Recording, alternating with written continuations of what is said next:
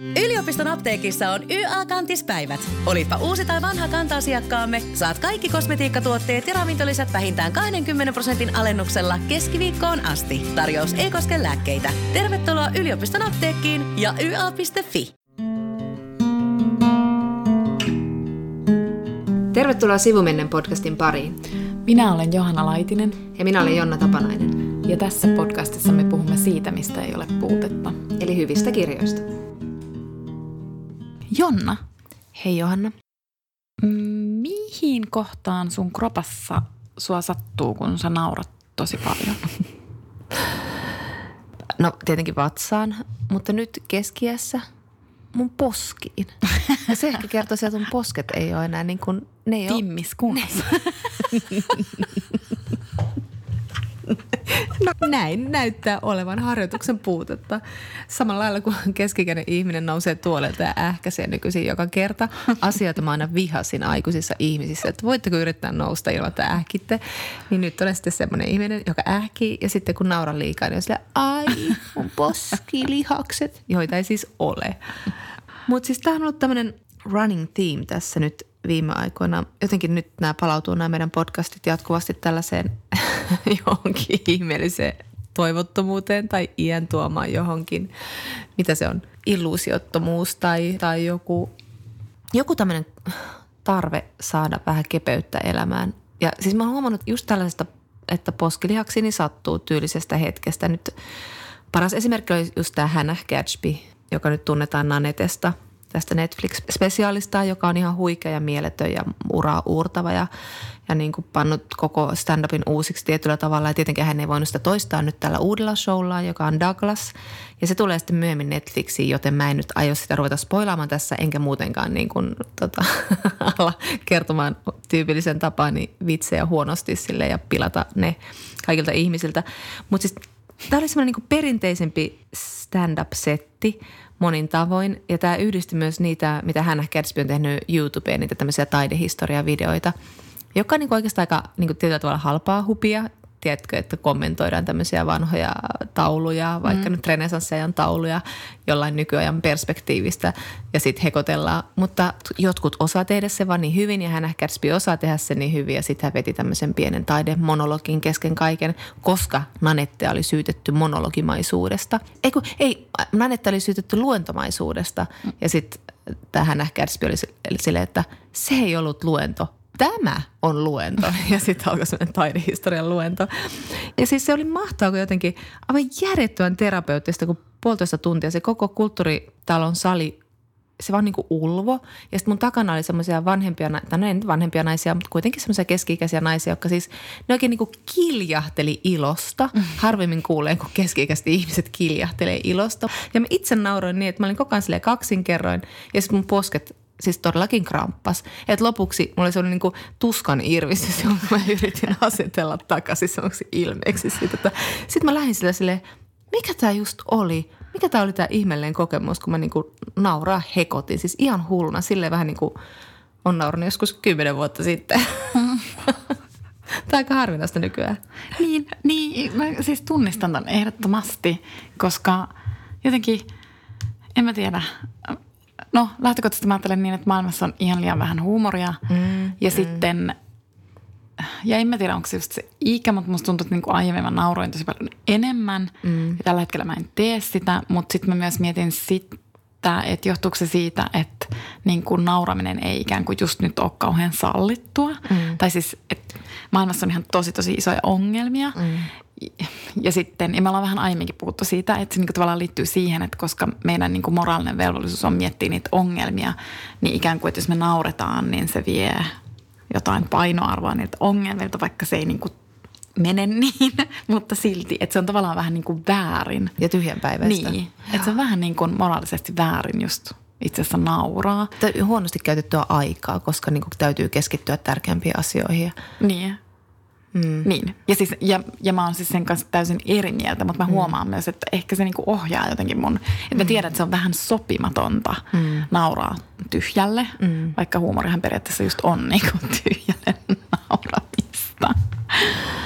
Niin, mutta sitten mä oon huomannut myös, että niinku esimerkiksi meidän ystäväpiiri, jossa me naurettiin ennen siis niin kuin ihan järjettömästi ja nauretaan nyt tietenkin edelleenkin, mutta kyllä me puhutaan ihan tosi niin kuin vakavista asioista tosi paljon, mm. että on paljon vakavampia ne meidän niin kuin illanvietot. Mm.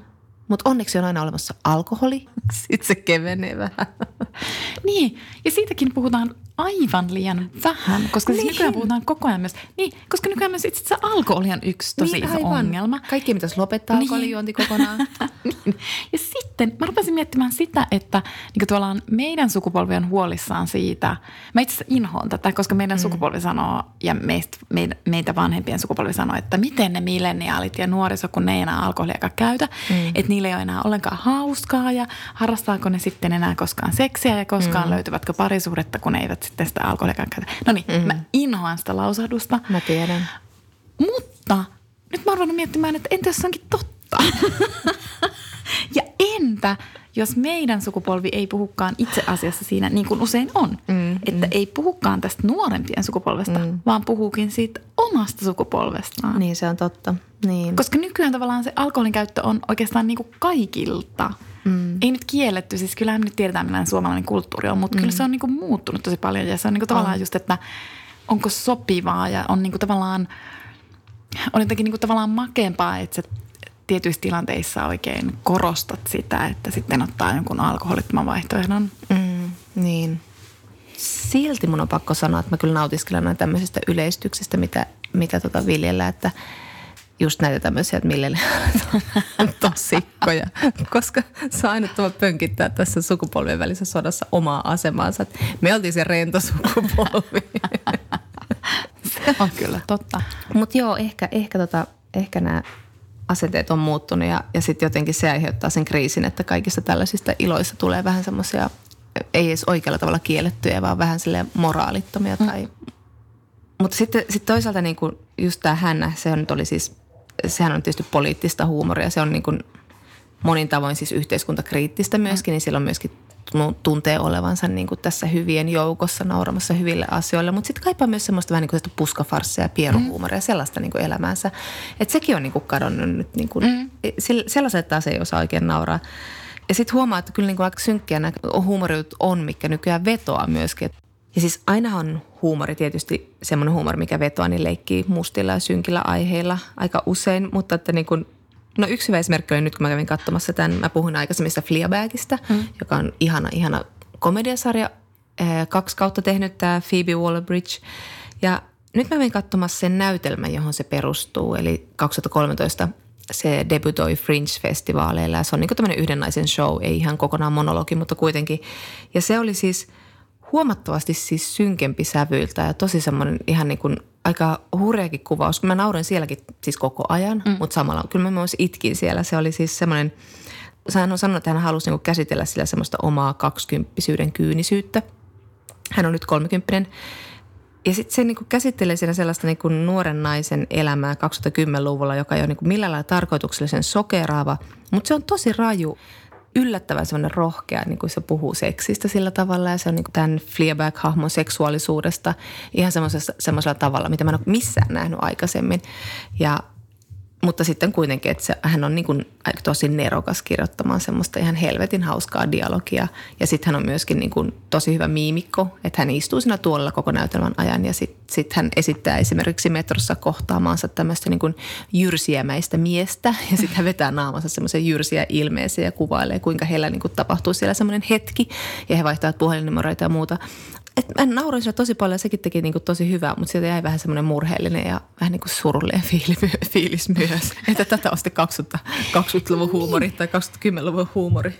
Indeed, että sit, kun mäkin oikein rupesin listaamaan, että mitäs, milläs mä oon niinku viimeksi nauranut ja sitten ne, ne ei välttämättä ole niinku ko, kokonaisteoksina sillä, että mä oon vaan alusta loppuun nauranut, mutta mä kävin katsoa kuuteatterissa sen asennot Joo. näytelmän. Mä menin sinne, että mä en tiennyt siitä yhtään mitään etukäteen. Sitten mä oon silleen, mitäs täällä tapahtuu? Täällä on tämmöinen lava ja lavasteet on just kiinnostava. ja ketkä täällä näytteleekään? Ja siis se käsittelee siis taiteen tekemistä. Ee, tavallaan, että siinä vähän nauretaan sille, mutta sitten se otetaan myös tosi vakavasti se taiteen tekeminen. No suoraan sanottuna mä en ymmärtänyt siitä näytelmästä oikeastaan niin kuin juurikaan mitään, mutta, mutta siinä oli yksi semmoinen kohtaus, jossa siinä on siis esimerkiksi Minttu Mustakallio, jota mä minä sitten opin siellä kesken näytelmän, että aha, tuohan on Minttu Mustakallio. Joo. Ja, ja tota, ja se, se oli niinku tosi hauska. Se esitti sellaista äänitaiteilijaa, joka oli ehkä japanilainen, ehkä korealainen, en minä oikein tiedä. Mutta se esitti sitä niin mahtavasti, sehän on aivan mahtava komedian. Joo. Ja siinä, tämä tuli siis Mimikasta mieleen, koska Just. siis se on todella taitava eleissä ja niin kuin, tavallaan siitä, miten se, miten se, kan, miten se liikkuu. Joo. Eli Mimikassa.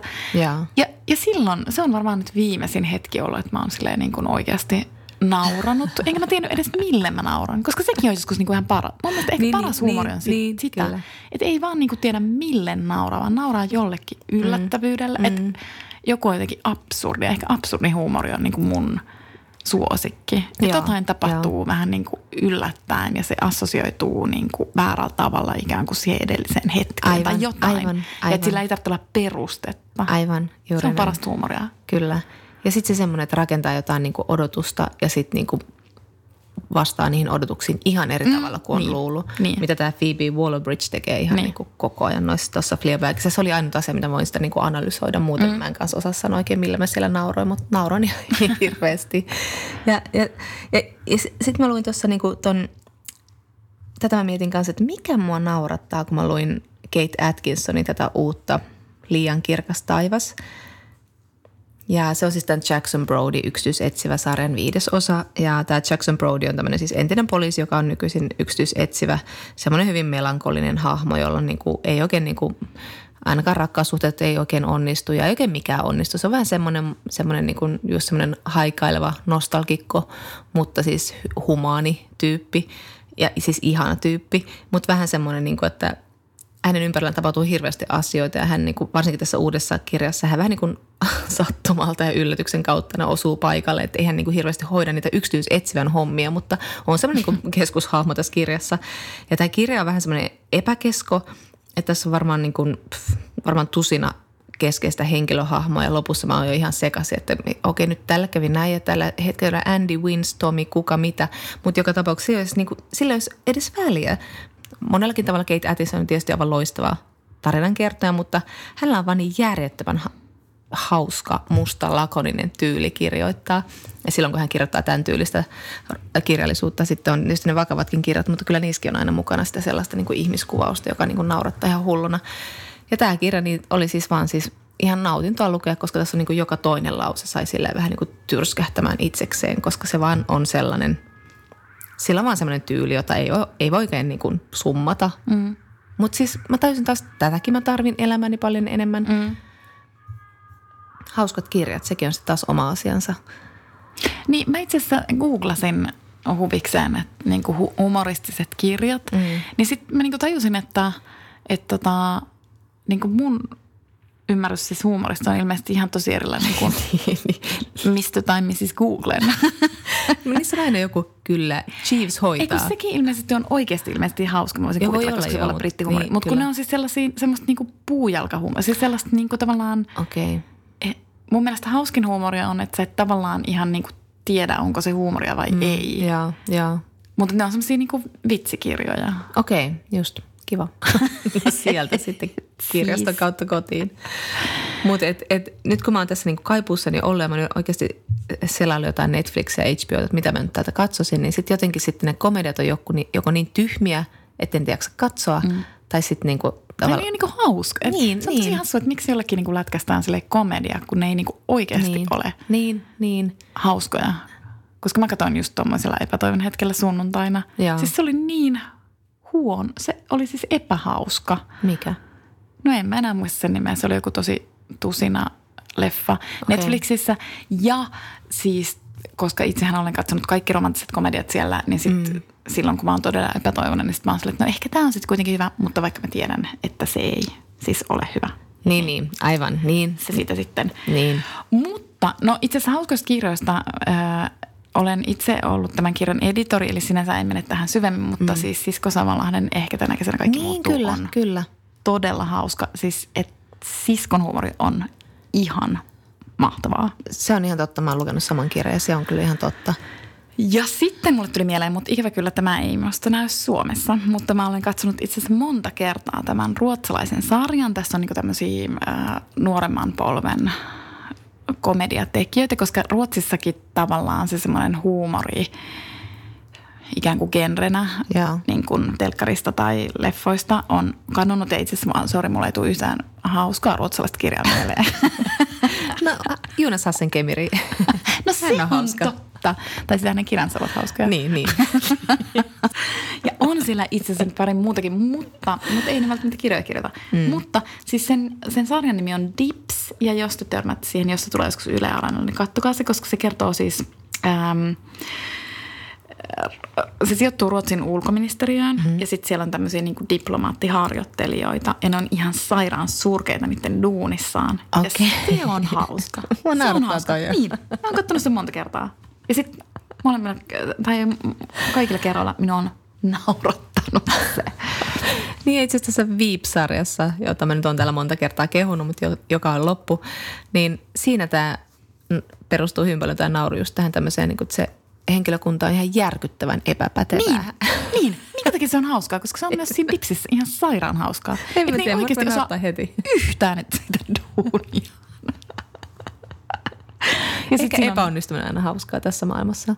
No, se kyllä siis tavallaan. Ja ehkä siinä voi myös samastua. Just niin. Mutta siis minustahan kaikkein hauskin asia kuitenkin maailmassa on Niin. ämpäri video YouTubessa, anteeksi sketsi. Se on niin totta. Nyt jos ku- joku nyt ei sattumalta tunne tätä Jos klassikkoa. joku ei tunne Suomen kulttuurihistoriaa, niin voi googlata ämpäri. Ja se on hyvä sketsi. Tosin se oli liian pitkä, se loppu ei ole hyvä. Niin on, se pitäisi loppua aikaisemmin. Niin. Mutta se on se suomalaisten sketsin helmasynti. Aina venytetään, aina venytetään. Mikä? Ämpäri! Mutta siis mä etin siis vielä tämmöistä niinku kevyttä, kivaa. Ja sitten mä oon pitkään miettinyt, että mä haluaisin nähdä ton 9 to 5. Mm. Eli nyt kun mä katsoin sen Jane Fonda ihanan, ihanan dokkarin HBOlla. Ja hän kertoi siinä, en ollut tätäkään tiennyt, mutta hän, hänellä oli itse asiassa tosi hyvä silmä ja niin kuin trendinenä, että minkälaista, mitä liikkuu ajassa ja miten sitä pitäisi käsitellä. Ja hän esimerkiksi tuotti tämän, tämän leffan 9 to 5, joka käsitteli just niin kuin ilmestyi 80 vuonna ja käsitteli just niin kuin tämmöisten töissä käyvien naisten, että miten helvetin hankalaa on niin kuin yhdistää se työ, ei, ei niin kuin pelkästään perhe-elämä ja työelämä, mutta ylipäätään se, että palkka on paska ja, ja sitten niin kuin työ, työelämässä ei ole minkäänlaista joustoa ja, ja niin kuin ei ole ylenemismahdollisuuksia, on seksuaalista häirintää. Niin tämä, tämä leffa siis käsittelee niitä kaikkia. Siis on aivan hölmö leffa, mutta mä na- nauroin siinä pari kertaa silleen, en mä tiedä jostain niin kuin oudosta syystä, mutta samalla mä nauroin semmoista, niin kuin, tämä on myös uusi taso, mä nauroin semmoista niin kuin liikutuksen sekaista naurua, sellaista "Vo- voimme naiset ja ponnistelu ja feminismi. Mä oon sulle vapautunutta nauraa. Siis se oli jotain Kestä. outoa. Tämä, niin, mutta tämä on, tämä on myöskin tämmöinen niin kuin todella outo taso, mikä on tullut huumorissa. Mutta siis mä samalla vähän niin kuin itkeskelin siinä, että mä olin jotenkin liikuttunut siitä ja sitten nauroin samalla. Ja siinä on Jane Fonda on ihan mahtavassa, mahtavassa roolissa. Myös Dolly Parton on siinä ihan ihana tämmöinen niin kuin sihteerikkö. Ja sitten tietenkin Lily Tomlin. Ja on ollut puhetta, että siitä tehtäisiin uusi versio nyt, mutta nyt just mä luin netistä, että se on nyt päätetty. Sitä ei tule ainakaan näillä, okay. tällä original castilla mikä on ihan sairaan tylsää. Ja sen äh, leffan, leffan alkuperäinen käsikirjoittaja olikin kommentoinut, että niin kuin siihen saisi niin paljon kierroksia nyt 40 vuotta sen myöhemmin. 40 vuotta myöhemmin, eli tämä käsikirjoittaja Patri- Patricia Resnick sanoi vaan, että, että, niin kuin, että nyt niin kuin, että 40 vuotta on mennyt ja mikä ei ole muuttunut. Siellä on ihan samat jutut, equal pay, tasa-arvoinen mm. palkkaus, lastenhoito, mikään ei ole niin kuin tapahtunut, ottanut mm. askeleita Amerikassa niin, niin tota, siitähän niin saisi vielä niin kuin ihan tosi pätevän leffan aikaiseksi. Mutta se tuotti mulle hetkeksi iloa ja naurua. Mutta tämä liikutus vielä on se pakko sanoa. Yhteinen ystävämme Antti, hän on nyt viimeksi pohtinut sitä, kun mä olin viimeksi hänen kanssaan ulkona ja, ja sitten tota, sen sijaan, että olisimme nauraneet ja ilakoineet, niin me katsot, etittiin netistä runoja, lausut, lausuttiin niitä toisillemme ääneen ja itkettiin niiden äärellä. Sitten mä, että ei, tämä on nyt niin kuin... Sitten hän vaan on kysellyt, että niin kuin mikä evolutiivinen tarkoitus on sillä, että niin kuin ihminen vanhetessaan liikuttuu kaikesta. Mä olin se, että mä en tiedä. Mä en todellakaan tiedä. Tämä alkaa aika piinaavaa. Joo, mä en, mä en liity teidän runopiiriin. Aivan ihania kuule runoja.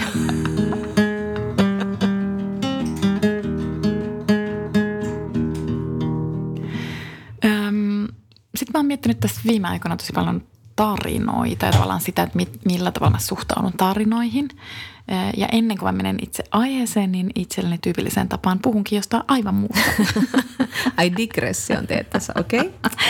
No, ei, kyllä sekin liittyy tähän, mutta siis tavallaan just nämä tarinat on hyvä esimerkki siitä, että mä en kestä – kun nykyään kaikki muuttuu ihan kauan nopeasti, mm. Myös esimerkiksi minun oma mielipiteeni. se, se on totta, se on nähty. Eli sitten sit, sit kun on koko ajan niin sille, että haistelee jotain trendejä ja sitten kun ne trendit muuttuu niin kauhean nopeasti, että musta tuntuu niin muutaman vuoden aikana minulla on tapahtunut mielipiteissä se, että ensin mä olin mm. silleen, että joo, tarina on tosi makea juttu, että joo, no niin, kirjala on uhattuna ja kirjala oikeastaan päättyy sille seuraavan varttitunnin aikana kunnes sitten yhtäkkiä sanottiin, että ei, mutta tarinahan elää ja tarina niin kuin kestää ikuisesti ja niin edelleen. Mm. No sitten alettiin kritisoida tarinallisuutta. Mm.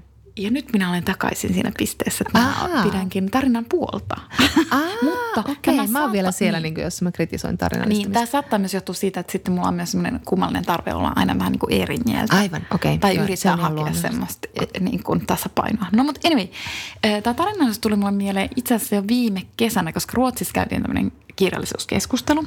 Eli, eli siellä niin kuin – Öö, muistaakseni kirjailijat itse vai oliko se sitten joku kriitikko, joka, joka niin kuin tavallaan jakoi ruotsalaisen nykykirjallisuuden kahteen kenttään, mikä on aina todella luova ratkaisu, mutta, mutta ja hän jakoi. Siis, että hän kiinnitti huomiota siihen, että meillä on niin kuin juonellista kirjallisuutta ja sitten ää, ei-juonellista kirjallisuutta. Ja tämä jälkimmäinen kuvaa ikään kuin olotilaa, mm. eli tarkoitti sellaisia kirjoja, jossa ei oikeastaan tapahdu yhtään mitään, vaan mm. kysymys on jostain ehkä sisäisistä tapahtumista. Ja, ja tämä juonallinen kirjallisuus on yleensä semmoista, joka menestyy myynnillisesti ja mm. on siellä bestseller-listoilla ja lukijat lukee ja ostavat kirjoja. Ja sitten taas ne kirjat, joissa ei tapahdu yhtään mitään, niin ne on semmoisia, joista kriitikot tykkää. No, sitten tässä tuli keskustelua puolesta ja toiseen. Ja tähän väliin voin sanoa, että ei se keskustelu aina niin laadukasta ole kuule Ruotsissa. Eikö? No sentään on kirjallisuus- ja kulttuurikeskustelua. No sitten siihen keskusteluun osallistui eräs semmoinen nuori kirjailija, joka sanoi, että hän itse asiassa niin kuin suoraan sanottuna kieltäytyy kirjoittamasta tämmöisiä suuria tarinoita. Okay. Että hän haluaa just pysyä siinä niin kuin ikään kuin olot tila kirjallisuudessa ja mm. semmoisessa kirjallisuudessa, jossa ei tapahdu mitään, vaan ne on niin kuin sisäisiä mielenliikkeitä. Ja tästä tuli mulle just mieleen, että niin, että itse asiassa minullakin on vahvasti sellainen olo, kunnes ryhdyin oppimaan itseni, eh, että tarina on tosi epätrendikästä tällä hetkellä. Mm. Mm. Me oltiin viikonloppuna Tampereella, sitten me etsittiin ruokaravintolaa ja sitten mä luulin löytäneeni oikean, kunnes minä luin etusivulta, että että tältä ravintolalla on tarinaa. Tai että siinä oli oikein otsikoitu sille, että meidän tarinamme ja sitten siinä kerrottiin se ravintolan tarina. Mutta siinä oli kuitenkin possessiivisuffiksi, että meidän tarina. mutta niin kuin mä itse sen sanoin varmaan ilman sitä. niin. No, mutta sitten me vähän naureskeltiin sille ja se oli niin tavallaan just merkki siitä, että, että ju, just tällä hetkellä ehkä se tarinallisuus ei ole siis itse asiassa kauhean mm. trendikästä. Mm. Ja mikä on siis täysin ymmärrettävää, koska siis niin kuin tavallaan yhtäkkiä sen sen tarinan kaappasi niin kuin kapitalismi ja niin kuin, mm. että joka ikisen, että jokaisen, jokaisessa yrityksessä kävi jotain niin kuin kolmen pennen konsultteja, jotka oli silleen, että hei, jos te haluatte pärjätä, niin teillä täytyy olla oma tarina, mm. joka pitää sitten niin kuin osata kertoa. Ja siis liittyyhän se niin kuin kaikkeen muuhunkin, että meillä ihmisillä pitää olla niin kuin tarina ja se mm. liittyy kaikkeen someen ja miten me ollaan Instassa ja meidän pitää osata niin kuin tavallaan kertoa se oma tarinamme ja niin sanottu Instastorissa. Niin, Instastorissa, indeed. Eh, no niin, mutta siis että tarina tavallaan ehti jo mm. tässä myös menettää arvonsa. Mm. Eh, että se on niin kuin tällä hetkellä niin kuin tosi noloa. Mm.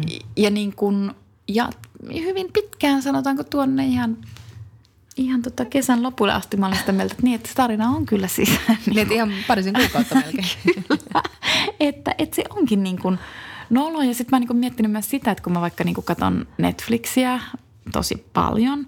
Tai, tai jos ihan, ihan siis katsotaan niin kuin kaikkea, että, mitkä niin kuin, että se tarina on ikään kuin, niin kuin tuotteistettu ja sitten on mm. tehty tämmöistä teollisuutta, että puhutaan jostain Ruotsin äh, dekkaritehtaista, että mm. se kuuluu ihan meidän niin kuin sanastossa. Mm. Ja sitten on kaikkia podcast-imperiumeja ja niin mm. edelleen.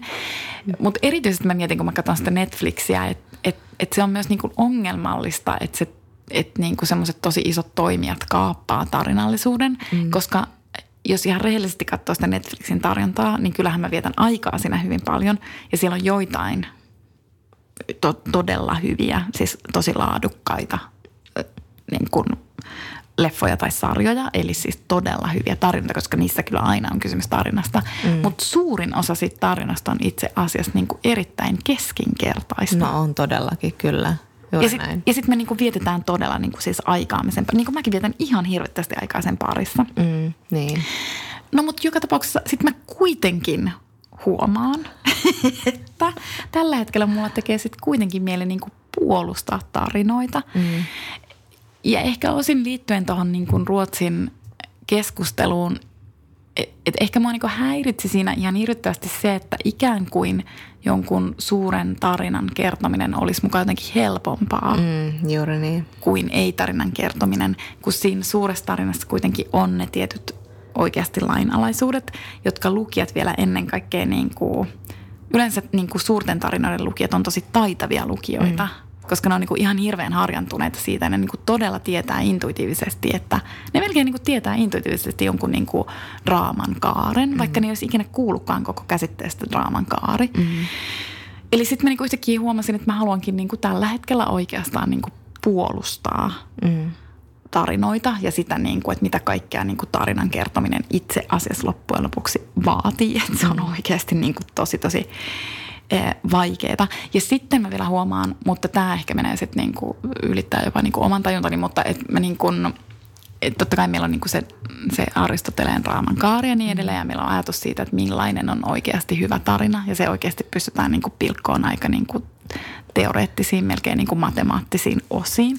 Mutta mä oon huomannut viime aikoina, että mä niin kuin tykkään nykyään myös epätäydellisistä tarinoista mm. ja mä en enää osaa sanoa, että onko ne sitten tarinoita ollenkaan. Mm. Niin. Mutta mä niinku huomaan, että mä tykkään vaikka niinku, ehkä just siksi osittain autofiktiosta, joka joskus voi olla myös semmoista niin kuin, ei kauhean tarinallista, mutta, mutta mm. osa niistä on niin kuin tarinallista tai, mm. tai muistelmista tai mm. elämäkerroista. Koska silloin, kun se tarina onkin yhtäkkiä epätäydellinen – niin sitten siihen tuleekin joku toden tuntu ja se niin kuin tuntuukin tosi arvokkaalta mm. ja hyvältä. Niin ja sitten miten paljon me ollaan niin kuin nautittu just tarinallisetusta tietokirjallisuudesta, että se on kuitenkin ollut semmoinen tietynlainen trendi myöskin jo monta monta vuotta, mutta kuitenkin niin kuin se, on, se on myös tuonut sitä, sitä, sitä genreä jotenkin niin, kuin niin paljon rikkaammaksi ja kiinnostavammaksi monella tavalla – ja sitten sit mä mietin myös tota, silloin, kun mä kesällä luin sen Jennifer Eganin Manhattan Beach, joka oli semmoinen tosi perinteinen kaikilla tavoin, mm. mutta se oli myös ihan helvetin taitavasti. Siinä, ollut, niin kuin, siinä ei ollut juuri virheitä. Ehkä niin kuin, virheetkin voi olla hienoja, mutta mm. oli vaan niin kuin, jotenkin täydellinen iso tarina. Ja sitten me ollaan kuitenkin niin kuin tämmöisten isojen tarinoiden lapsia ja luettu näitä tämmöisiä niin kuin valtavia – valtavia tämmöisiä suuria kertomuksia, niin sitten jotenkin huomaa, että kyllä se kaipuu niihin myös elää ja sitten se niin kuin tajuaa, miten antoisia ne on. Ja niissä se, mistä mä viime jaksossa puhuin, se, se Rachel Kaskin, se semmoinen niin kuin suspension of disbelief, mm. niin sitten kun sen päättää, että nyt mä lähden lukemaan tätä isoa tarinaa ja siinä niin kuin, siis se epäuskosta pidättäytyminen onnistuu aika niin kuin luontevasti. Että sitten sitä vaan niin kuin lukee sen valtavan tarinan ja sitä nauttii jollain eri lailla, eri tavalla – et, et kyllä mä niin kuin nyt parhailla mä etsin jotain joulukirjaa, joka olisi niin kuin iso, valtava, mm. suuri sukupolvien tarina. Sulle mm. vitsaili viimeksi taikavuoresta, mutta varmaan lue jonkun taikavuoren. Mä haluan jotain tuollaista. mä just äsken ajattelin, että mun nyt mun täytyy olla taikavuoren. Niin. Ihmiset käärrytään viltteihin ja puhuvat kuolemasta. Eli korvat hörölle, koska tammikuun ensimmäinen jakso käsittelee taikavuorta. Niinpä. Kohotin tässä samalla laseen. Me nauhoitetaan tätä Finlandia-palkintojen jakoa edeltävänä iltana, tai siis yönä. Ja tota, mä oon nyt yrittänyt vähän kunnostautua. Mä luen nyt Johanna Venhon ensimmäistä naista ja Bollastahan me ollaan juteltukin sun kanssa ja Fagerholmin Kuka tappoi Bambista. Ja nyt mä luin sitten viimein loppuun kesällä aloittamani Hanna-Riikka Kuisman kerrostalon. ja oli kyllä tosi, on tosi kiva, että tämä on ehdolla, koska, koska tota, tämä on nyt sitä kirjallisuutta, mitä Suomessa on kaivattu niin pitkään. Eli siis suoraan sieltä köyhyydestä ja, ja niin kuin syrjäytyneistä kertovaa kirjallisuutta. Ja, ja kyllä sen huomasi, että välillä teki mieli katsoa muualle. Mm. Tämä oli aika, aika rankka. Mutta tässä oli, kuten Mervi Kantokorpi mun hyvin sanoi tuossa Hesarin arviossa, että tässä kirjassa on myös tosi vahva thrillerimäinen, juon, thrillerimäinen niin kuin tempo ja, ja juoni, niin se toi tähän onneksi semmoista vähän niin kuin helpottavaa etäisyyttä, että sitten välillä niin kuin sai katsoa pois siitä, niin kuin siitä ihmisten lohduttomuudesta ja, ja niin kuin vähän niin kuin nauttia semmoisesta thrillerin tempo, temmosta. Koska tämä on, on tosi hurja kuvaus siis tällaisesta niin kuin kuvitteellisesta suomalaisesta teollisuuskaupungista, johon on rakennettu silleen niin kuin Ruotsin miljoonaprojektin malliin tämmöinen valtava lähiö, kerrostalolähiö. Ja siellä niin kuin on ajateltu, että täällä sitten on koti ja työ ja perhe ja peryhteisöt niin kuin keskiössä. Ja ja, ja niin on ollutkin aluksi. Siinä on hieno, tässä kirjassa on hieno prologi, jossa kerrotaan dokumentista, joka on tehty tältä alueelta. Ja siellä niin kuin nuori rouva Terttu kertoo, kuinka niin kuin tänne ripustan pyykit ja, ja niin poispäin. Ja sitten rakennuttaja kertoo myös, että meille sopivin asukasmalli on sellainen, että on työssä käyvä isä, rouva kotona ja kahdesta kolmeen lasta. Ja sanoo rakennuttaja ennen kuin filmi katkeaa. Ja sitten menee muutamia vuosia ja tästä tulee tämmöinen betonihelvetti mm. ja tämmöinen urbaani viidakko, jossa siis ää, lama-ajan 20-luvun laman lapset on kasvamassa sitten niin kuin aikuisiksi kohti uutta lamaa ja, ja tota, käyttävät päihteitä ja täällä on niin kuin ydinperhe on räjäytetty tässä paikassa rikke. Täällä ei ole ydinperheitä. Lapset on aina äitiensä kanssa ja sitten he dokaavat äitiensä kanssa joko yhdessä tai vain niin kuin samassa asunnossa. Ja, ja sitten tämä on niin kuin tosi lohdutonta tämä lapsuuskuvaus. Täällä on lapsia, jotka harhailee porraskäytävissä, kun äiti, äiti tienaa seksityöllä kotona ja, ja siis lapsia, jotka todistaa koko ajan väkivaltaa, mutta siis kaikkien ihmisten elämä on yhtä väkivaltaa ja, ja siis päihteiden käyttöä ja sekakäyttöä ja, ja tässä on niin tämmöinen valtava kirjo ihmisiä ja niin kuin tässä yksi hahmo sanoo, että on teinejä, on testopäitä, on natseja, narkkareita, hippejä, hiphoppareita, anarkisteja, gangstereita, romaaneja, turvapaikanhakijoita. Ja, ja tota, Mutta yksi iso henkilöhahmo tässä on tämä yksi tämä kerrostalo. Että tämä on niin mahtavaa, kun tässä on niin paljon näitä henkilöhahmoja, niin tässä, tämä on niin välähdyksiä sieltä kerrostalon ikkunasta. Tulee sellainen olo, että seuraa jonkun niin sieltä ulkopuolelta sitä elämää. Mut, ja sitten se on niin vähän semmoinen niin kun tämä on vähän tämmöinen dystooppinen romaani, niin sitten se kerrostalo tuntuu samalta niin kuin alienilta, joka syö ne kaikki. Et sit sinne kun on mennyt kerran, niin sieltä ei pakoon pääse. Et jotkut on yrittänyt lähteä, mutta kaikki on sitten jollain tavalla melkein tullut takaisin. Yksi semmoinen, niin kuin, tässä on, tämä on tosi hienosti rakennettu tämä, ottaa huomioon, että tässä on niin paljon näitä henkilöitä, mutta tässä pysyy hyvin selvillä koko ajan, vaikka niin kuin tämä ääni ei vaihtele niissä mm. yhtään. Ja se on siis niin kuin kolmannesta persoonasta kerrottuna, mutta kuitenkin näkö, kaikkien omasta subjektiivisesta näkökulmasta. Niin tässä ei niin kuin pysyy hyvin mukana näissä hahmoissa, mutta nämä, että kun tämä on just silleen hyvin rakennettu, että tässä saattaa olla joku alussa vähän enemmän isossa roolissa, sitten tulee uusia hahmoja, jotkut käväisee vaan siinä ja kaikilla on niin kuin oma tärkeä osansa siinä tarinassa, mutta sitten on, niin kuin, on muutamia semmoisia keskushahmoja, niin kuin tässä on yksi semmoinen Jessica, joka on jo kerran päässyt tuolta pois ja elänyt vähän semmoista parempaa elämää jo niin kuin kaupungissa, mutta nyt hän on sitten joutunut palaamaan ja sitten hän on tämmöisen niin kuin semmoisen huumejengin heittopussi. Hänen, hänen täytyy maksaa velkaansa ja häneltä on huostaan otettu lapsia. Sitä hän haaveilee tapaavansa vielä joskus. Ja sitten hän, on, hän niin kuin tarinansa siinä seurataan sitten koko niin kuin alusta loppuun. Muut sitten vähän siinä risteilee. Ja sitten tässä niin kuin kerrostalon lähellä on semmoinen niin kuin helvetin alinkerros, eli siellä on semmoinen niin kerrostalo ja metsän välissä tämmöinen parakki, jossa sitten niin kuin ne kaikista pahimmassa jamassa olevat alkoholistit kerääntyvät sinne niin kuin kodittomina ja, ja siis täysin sekaisin – tässä oli hieno se semmoinen, niin kuin, just niin kuin sanotaan, semmoinen dystopia, mutta siis kun se kun dystopia kohtaa realismi, niin tämä oli mm. jotenkin aika, aika makea tyyli tässä. Mutta samalla tosiaan niin kuin sanoin, niin aika, aika ra, raju, raju kirja kyllä, siis niin kuin myös vähän vaikea lukea aina välillä. Ja sitten se sellainen niin kuin, semmoinen niin kuin huomaamaton yhteiskuntakritiikki, että semmoinen niin kuin show, show don't tell tyylinen yhteiskuntakritiikki, että se niin kuin, tästä voi päätellä, joku oli jossain arviossa horissu jotain, että, että mitä vastikkeet on sosiaaliturva saa aikaan. mutta siis niin kuin tässä niin kuin käytännössä mitä yhteiskunnan vastikkeettomuus ihmisiä kohtaan saa aikaa, että niin kuin jätetään vaan niin kuin käytännössä heitteille ja ketä ei kiinnosta vaikka niin kuin hakea lapsia kouluun tai niin kuin, katkaista semmoinen syrjäytymisen mm. perinne, mikä, tuolla, mikä tällaisessa lähiössä on ongelma. Ja kaikissahan kaupungeissa on tällaisia, niin kuin varsinkin tuollaisissa teollisuuskaupungeissa – ja sitten kun teollisuus on ajettu alas, niin ei ole tullut mitään tilalle, ei ole tuotu mitään tilalle ja sitten niin kuin kaikki ajettu vaan oman onnensa nojaan. Mutta sitten on myöskin niin kuin tosi tällainen ahdistava kuvaus tällaista suomalaista, suomalaista niin kuin alkoholin ja päihteiden käyttöä, mutta myös väkivaltaa. Että on, tässä on niin kuin väkivalta on kaikkien elämässä ihan koko ajan läsnä. Ja niitäkään kirjoja ei ole oikeastaan niin kuin hetken en ole lukenut mm. sellaista, vaikka se niin kuin aina kuuluu suomalaisuuteen ja suomalaiseen kirjallisuuteen, mutta en ole lukenut niin tällaista näin, näin niin kuin vahvaa tällaista, tällaista miten, niin kuin, miten hirveän väkivaltainen kulttuuri Suomi on. Mm. Ja tämä kirja näyttää sen, että se asia ei muuttunut yhtään miksikään.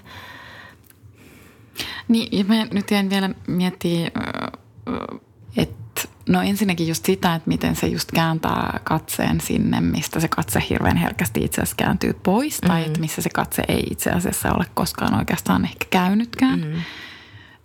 Ja sitten jäin vielä miettimään tota, niin kuin tavallaan semmoista eleetöntä yhteiskuntakritiikkiä, että tavallaanhan se käsittelee siinä myös niin kuin globaalia kapitalismia. Mm-hmm. Koska siis mm. niin kuin tavallaan – globaalissa kapitalismissa on mahdollista se, että jollain paikkakunnalla vaikka joku tehdas lakkaa olemasta.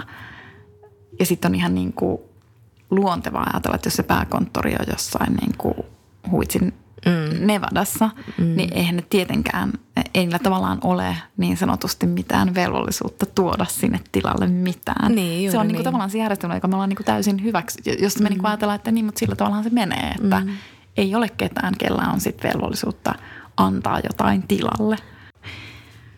Mm, tuli tuosta niin kuin väkivallasta sisään mieleen, että kuinka paljon itse suomalaisessa kirjallisuudessa on väkivaltaa. Nyt mulle ei tule äkkiseltään mieleen. Ehkä mm. sitä onkin, mutta mä oon miettinyt, tai se on oikein jäänyt mun mieleen niin kuin se väkivallan pohtiminen, kun me luettiin se Edward Lewisin ei enää edi. Mm. Ja siinähän meistä puhuttiin sitä, että se oli niin kuin tosi väkivaltainen kirja niin kuin monella tavalla, että, että siinä oli niin kuin kaikkien välistä väkivaltaa melkeinpä. Niin, ei aivan. Se, niin, että se ei tarvitse olla semmoista nyt mitään turpaa vetoa, mutta mm. se, se, on se väkivallan uhka on koko ajan olemassa, niin kuin tässä kerrostalossakin. Että se on niin oikein ahdistaa koko ajan se, että koko ajan on mahdollisuus, että jotain tapahtuu. Mm. Ja sitten mä mietin myös sitä, kun mä luin syksyllä esikoiskirjailija Antti Röngän Jalat ilmassa, joka käsittelee mm. koulukiusaamista. Ja sitten mä oikeastaan jäin miettimään sitä, että, että, että miksi me ylipäänsä puhutaan koulukiusaamisesta, kun me puhutaan koulukiusaamisesta, koska mm. siinähän on kysymys siis niin kuin monesti siis pahoinpitelystä esimerkiksi. Tämä on ihan totta. Mm. Että niin kuin tavallaan, että jos se olisi aikuisten välistä mm – niin ei siinä puhuttaisi kiusaamisesta, vaan siitähän niin puhuttaisiin oikeasti niin järeämmin termein. Mm. Mutta joka tapauksessa tästä mä, mä siirryn mun seuraavaan ajatukseen, koska mä oon miettinyt tosi paljon viime aikoina niin kuin miesten välistä väkivaltaa. Ja mun väitteeni on, että se on tabu. Se, mitä mä oon miettinyt siis niin kuin vuosia, on, että on niin kuin semmoinen tämä on mun mielestä epäloogisuuden huippu. Mm. Otetaan esimerkki, että jos joku puhuu naisiin kohdistuvasta väkivallasta, niin sitten meillä on miesliike, jota ei voi toki yhdistää, onhan siellä niin kuin monenlaisia mm. osa-alueita siellä miesliikkeessä. Mutta se miesliike yleensä sanoo siinä tilanteessa, että, että niin, mutta on myös muunlaista väkivaltaa, eli että myös naiset ovat väkivaltaisia miehiä kohtaan. Mm.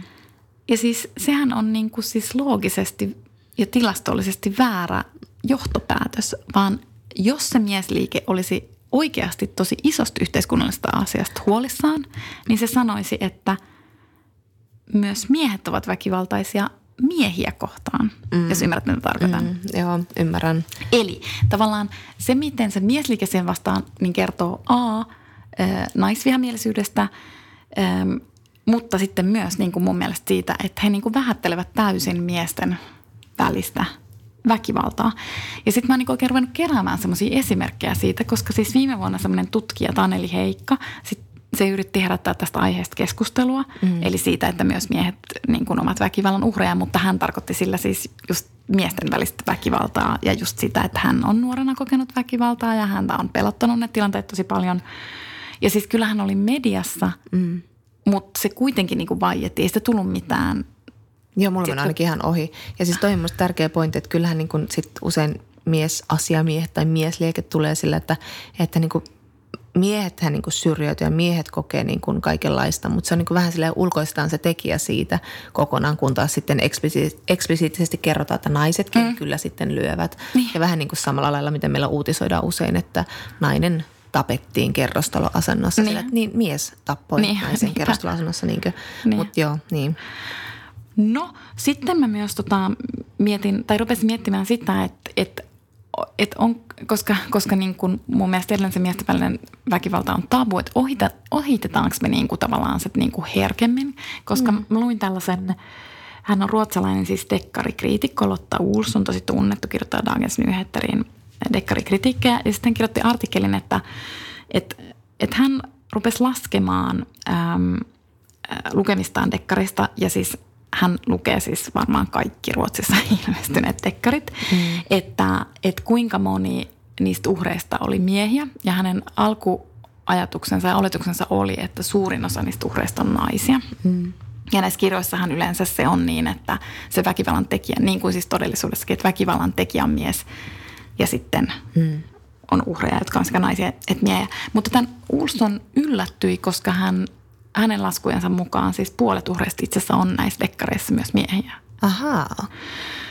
Ja siis totta kai siihen voi vaikuttaa siis se, että, että hän lukee enimmäkseen skandidekkareita. Mm. Eli ehkä jos vaikka Jenkeissä puhutaan siitä, että, että siellä ollaan rakastuneita just niin kuin nais, uhreihin mm, niin kuin mm. dekkareissa, niin ehkä skandikirjoittajat on voinut reagoida jo siihen Niinpä. ja niin kuin tavallaan kirjoittaa mulle siihen. No mutta anyway, tämä oli mun mielestä kiinnostavaa. On, on. Sitten mä oon yrittänyt aloittaa keskustelun tästä miesten välisestä väkivallasta ää, erilaisissa miesseurueissa. Mm, mm. Ja niin kuin, niin kuin tavallaan kysyä sitä, että miltä se niin kuin tuntuu. Oletteko te kohdannut niin kuin, että onko tätä niin kuin lapsena, kun sehän alkaa mm. niin kuin tosi aikaisin, kun se mm. alkaa niin kuin teiniästä. Oletteko te niin kuin pelännyt sitä ja miltä se niin kuin tuntuu?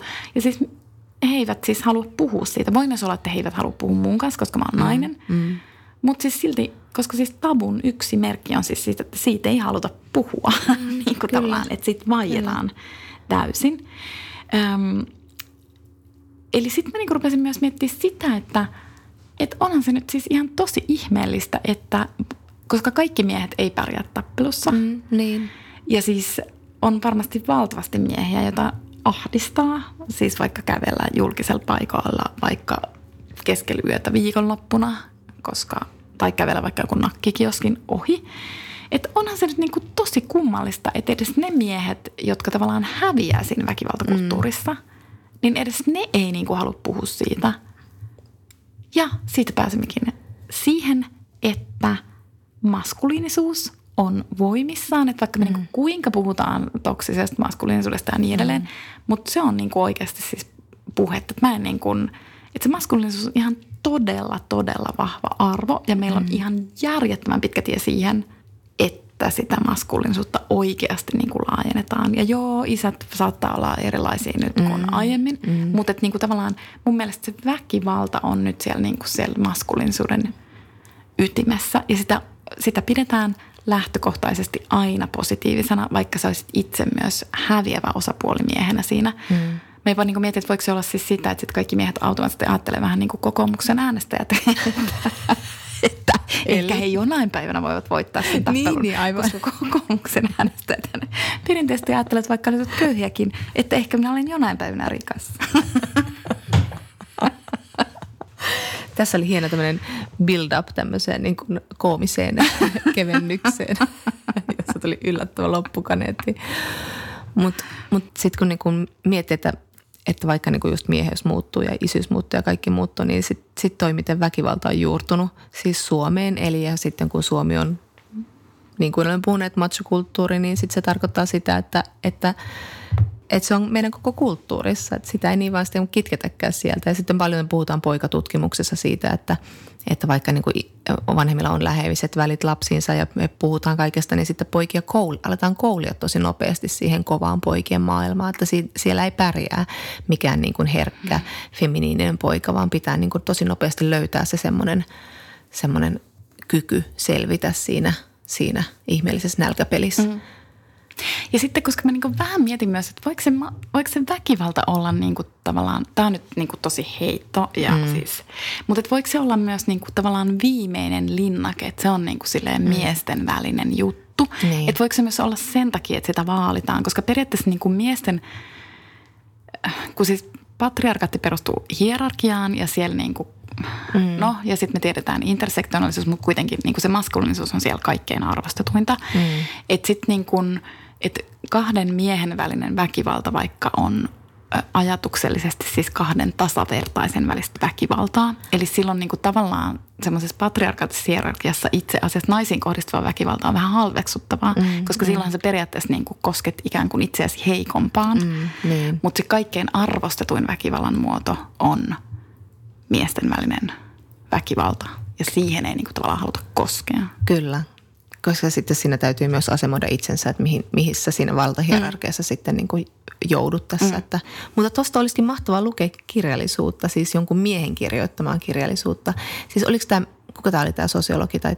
Ää, Taneli Heikka. Okei, okay. ja hän oli kirjoittanut siitä jotain vai? Siis hän ei mun mielestä ole vielä, kir- hän kirjoitti ehkä artikkelin tai esseen Joo. tästä aiheesta. Joo. Mutta mut mun mielestä niin oli selkeä osoitus, että tämä maailma ei ole vielä siis valmis siihen. Ja tämähän mm, on siis aivan. todellakin aihe, joka miesten pitää kirjoittaa. Mutta kun mä Niinpä, ajattelisin, niin. että jos, jos tästä tulisi oikeasti niin kuin isompi, niin, kuin, niin sitten se olisi verrattavissa johonkin niin kuin feministiseen aivan. kumoukseen. Siis niin kuin Kyllä, kyllä. ajattelun kumoukseen vuosikymmeniä sitten. Mm. Mutta niin toi on mun mielestä se alue. Tämä on oikeastaan ainut alue – Sä oot ihan mikä miesten tossa. pitäisi tavallaan purkaa ja ruveta kirjoittamaan siitä ja puhumaan siitä. Että guys, tässä odotellaan. Kuulkaa, kuulkaa miehet Johannan haaste. ja mä haluaisin itse lukea ihan niin kuin kaunokirjallisuutta tästä mm. aiheesta, joka purkaisi tätä. Ja ehkä sitä onkin ja odotamme myös nyt vinkkejä. Niin, vinkatkaa meille, jos sellaista on. Nyt sun pitää keksiä nopeasti joku kevennys. Please. Working nine to five. ei, ei mulla kyllä nyt ole tähän mitään. Mennäänkö Johanna nukkumaan ja jännitetään Finlandia voittajaa vielä yksi yö? Mennään, mutta nuku kuitenkin hyvin. Nukun. Hyvää yötä kaikki. Moi.